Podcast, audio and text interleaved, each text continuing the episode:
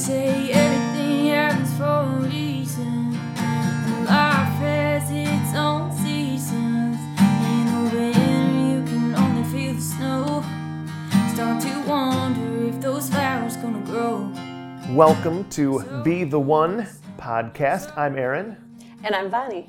and we encourage you to be the one who understands that love heals. I Understand is a nonprofit organization that supports those that have lost a loved one to death by suicide or struggle with a mental health illness. And today we have a very special guest with us, um, someone who is really known throughout our community for doing so many wonderful things. And it is a privilege to have Doug Meijer here with us today, who is also a board member for I Understand. Thank you, Doug, for being here today. Thank you, Vonnie. It's my pleasure. I'm grateful to be here. So, the conversation today is going to stem around depression, and it's something that we are finding to be in everywhere with so many different people on so many different levels. And I think that the one thing that you have spoken out about it and have helped so many by doing so, that depression doesn't discriminate. And I think sometimes people will say to you, What do you have to be depressed about? Let me count the ways. Um, no, I've suffered from depression. I shouldn't. I don't know about suffered, but suffered probably is the right word for um, I don't know how many years now. And I remember when I was first um, diagnosed, if you will, by a therapist, and she said to um, start taking some meds for it. And so I was prescribed Cymbalta by my doctor, and he reached into the drawer and pulled out a bag of Cymbalta pills and literally gave me a handful and said, You'd be surprised at the number of people in the community that are taking some form of depression medication. He said, People you know in the community, um, but nobody knows, nobody talks about it. And just the way he handed me the handful of it and said that made me really think that, you know, I'm not alone. And, I would say, what do I have to be depressed about? I had a beautiful wife and a beautiful daughter, and, you know, life is pretty good, I thought. And I kept trying to talk myself out of being unhappy or depressed. And then what is the line between unhappiness, sadness, and depression? You know, it's a, it's tough. Did you find it difficult to open up about your depression? You know, do you feel like, you know, stigma is a number one reason why people don't reach out? Do you feel like the stigma affected you? For some reason, no. And I don't know why specifically. Maybe I really just didn't care. Um, you know, what people think is none of my business. And people say you're so courageous for speaking out. And, you know, I think of it as therapy.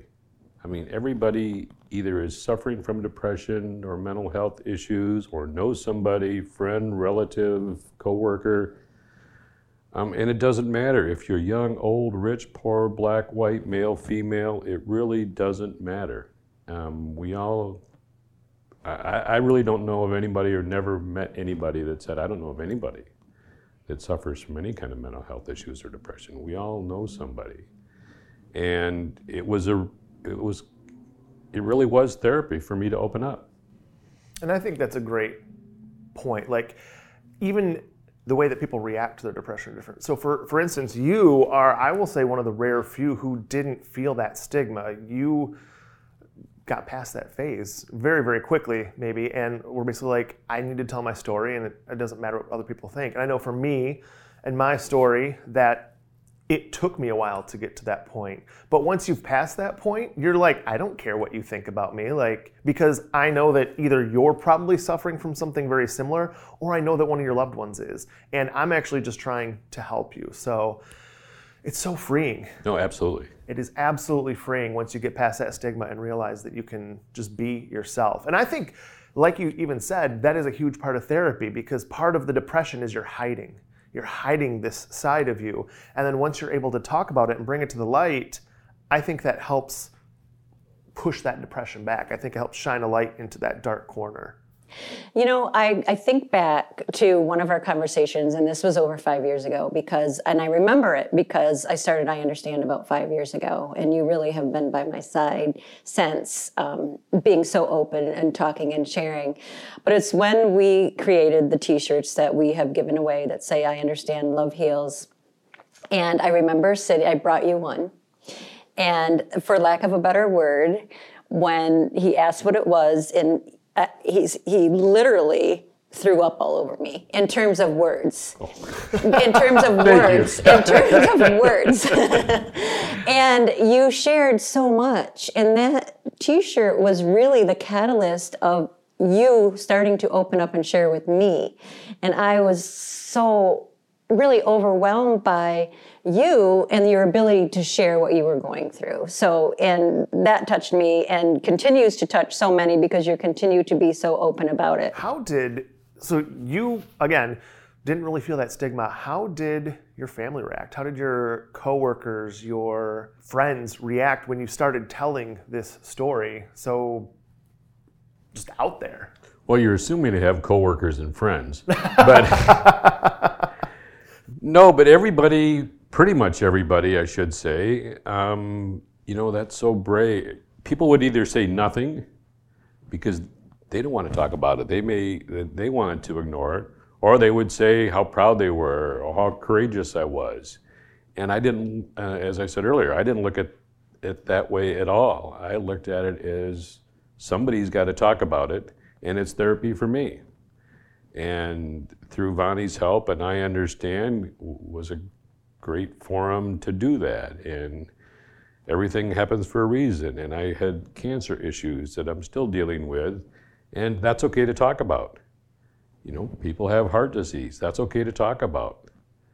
But for some reason, mental health, depression, suicide, no, we don't want to talk about it. That's taboo. We can't talk about that. And it's it's good to see in a way that more and more people and celebrities especially are opening up publicly.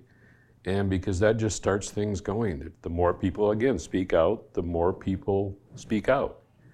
And it is becoming more of an issue. And i look at all the mass shootings. It's you know i look at it as more of a mental health issue than a gun control issue. I mean it's, it's certainly a combination of both i believe. But you know, mental health needs to be talked about and needs to be considered an illness. And you can see that the brain is wired differently. You can see now with nuclear medicine and different scans that you can see a mentally ill brain, you can see a depressed brain, you can see a, an addictive brain. And it's real, it's a disease. It's not something that you decide you're going to wake up one morning and have a drink or um, take your life. It's it's not. It's more than that. It's a disease, and we need to treat it as that. As that. You know, I find it interesting that you know we bring up physical illnesses. You know, like our body can react to our heart heart disease. Our body reacts to cancer. Our body reacts diabetes, and all of these things that we need to do to take care of that. But why isn't it acceptable that our brain reacts? And our brain is reacting with depression and and I think that more and more people need to know that you know, suicide is a, a side effect of depression, and we need to talk about it like that. But I'm curious to know I know that you went through cancer and are still experiencing some issues with cancer. Did you find that your depression increased when you were dealing with the diagnosis and the treatment? You know, initially I would I would think um, it's interesting. Um, this was about eight years ago, almost exactly eight years ago. Um, I had my divorce was finalized. I found out I had cancer, and my father passed away, all around Thanksgiving, eight years ago. And you know, I look back, and you know, if that doesn't do something to your mental health, I don't know what does. And yet, you don't have a.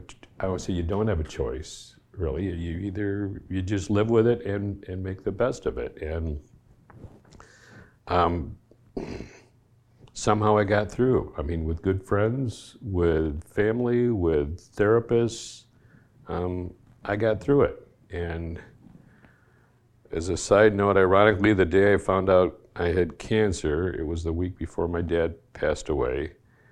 And I was in California for a Tony Robbins seminar, a three day seminar. And the first day of the seminar was Conquering Fear.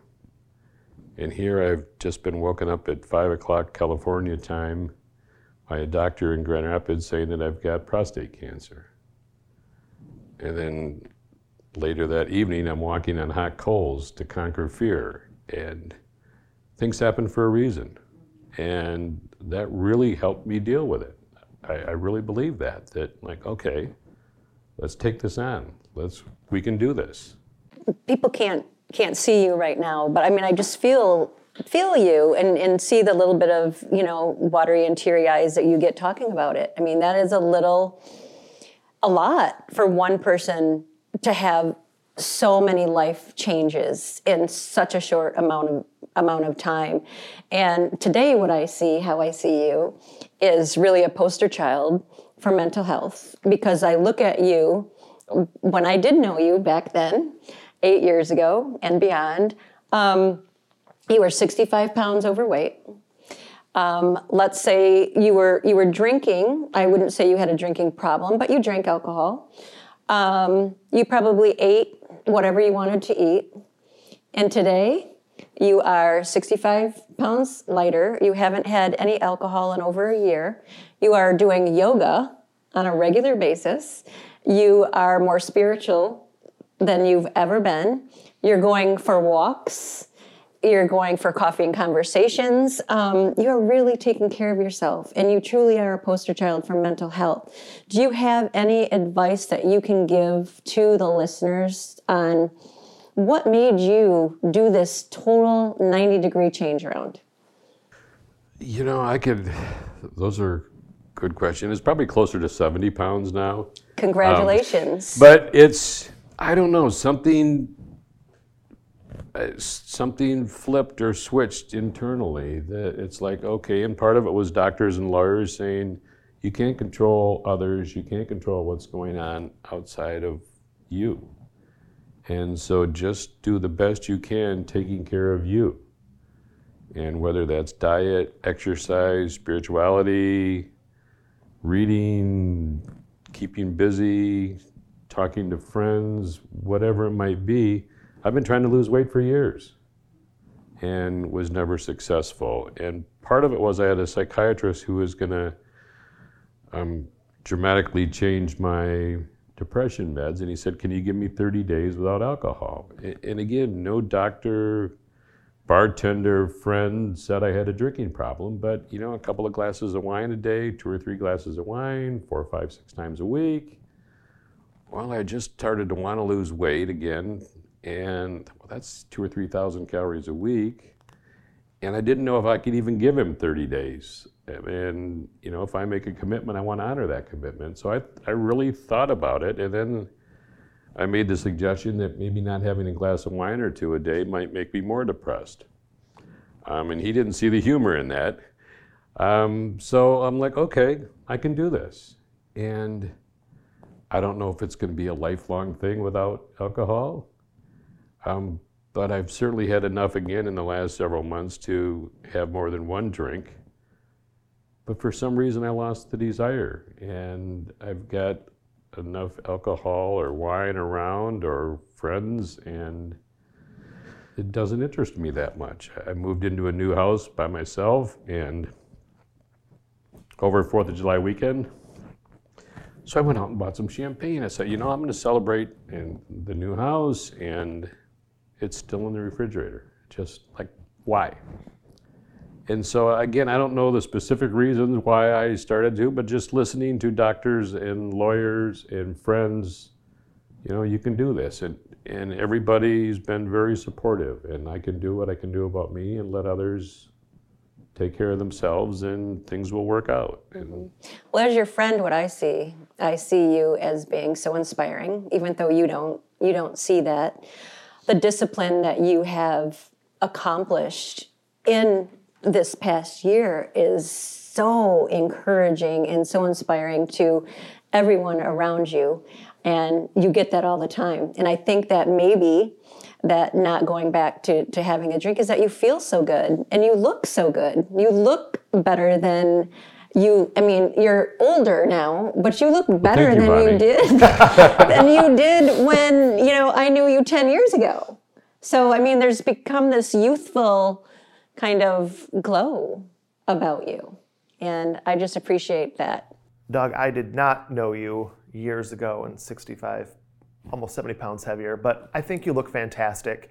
And I want to explore kind of that relationship between the alcohol and the food and the depression because they really play off of each other. The depression demands that you do something to try to alleviate the pain, and a lot of times that's alcohol and food. And so your transition as you gave up the alcohol, as you ate better, did that help the depression? Did it help kind of push it? I, I not cure it, but help to manage it. I would certainly think so, and I'm still very sad.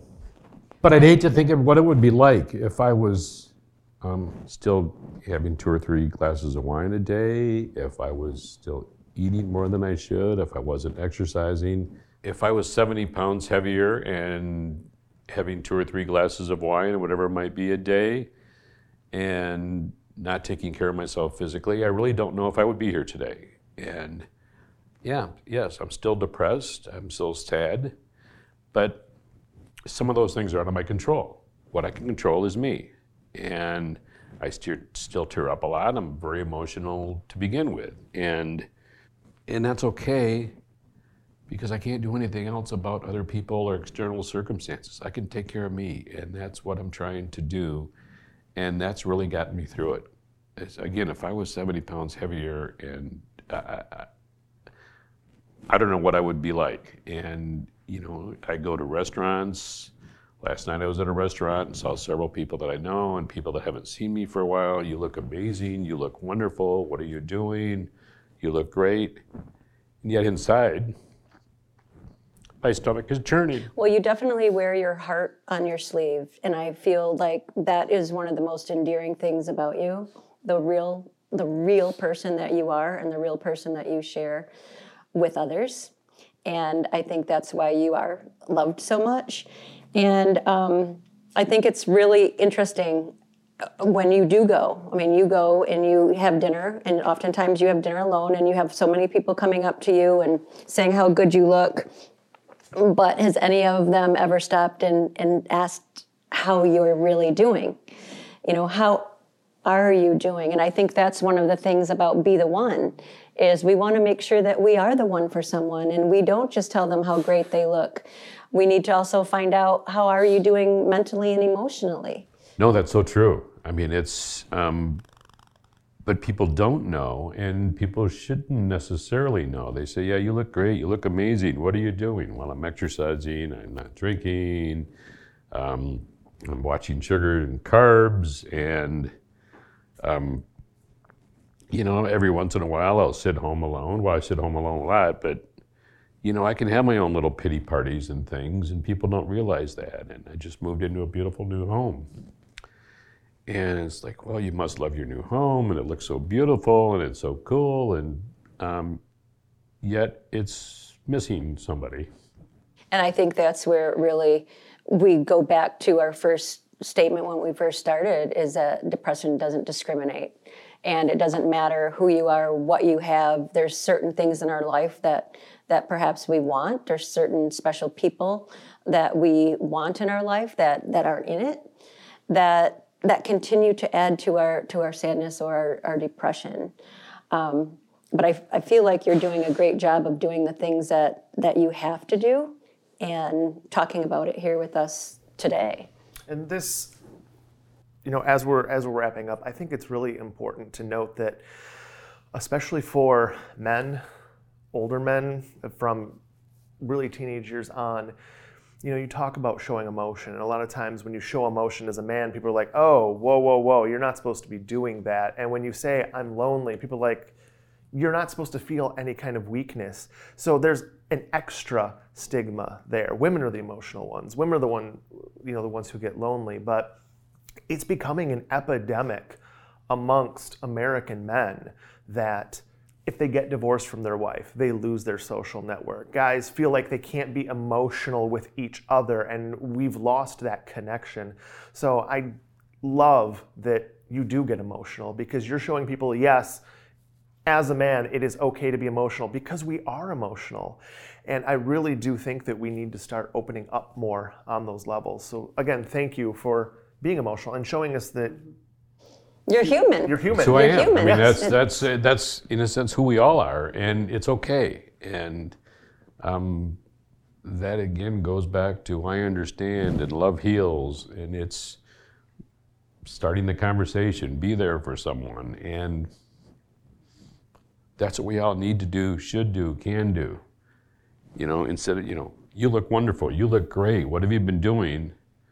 As Vonnie said, why not? How are you?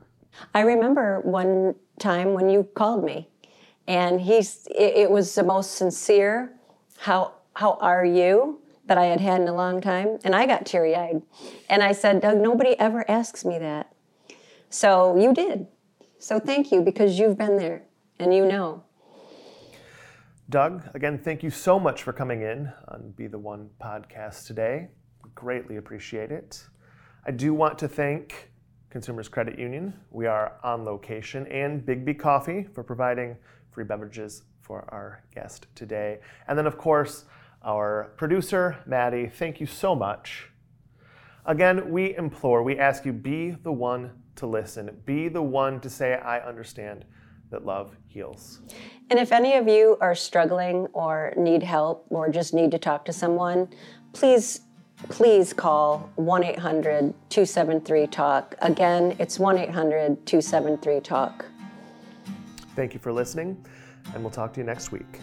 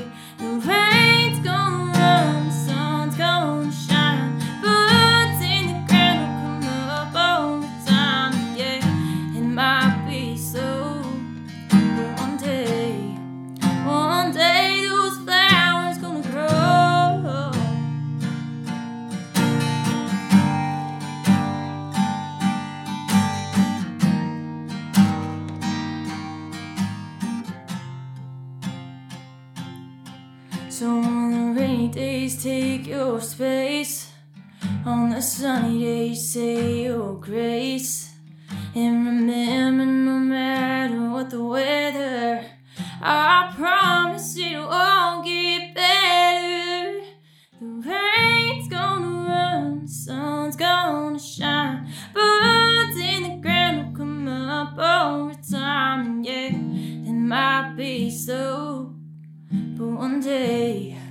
one day those flowers are gonna grow.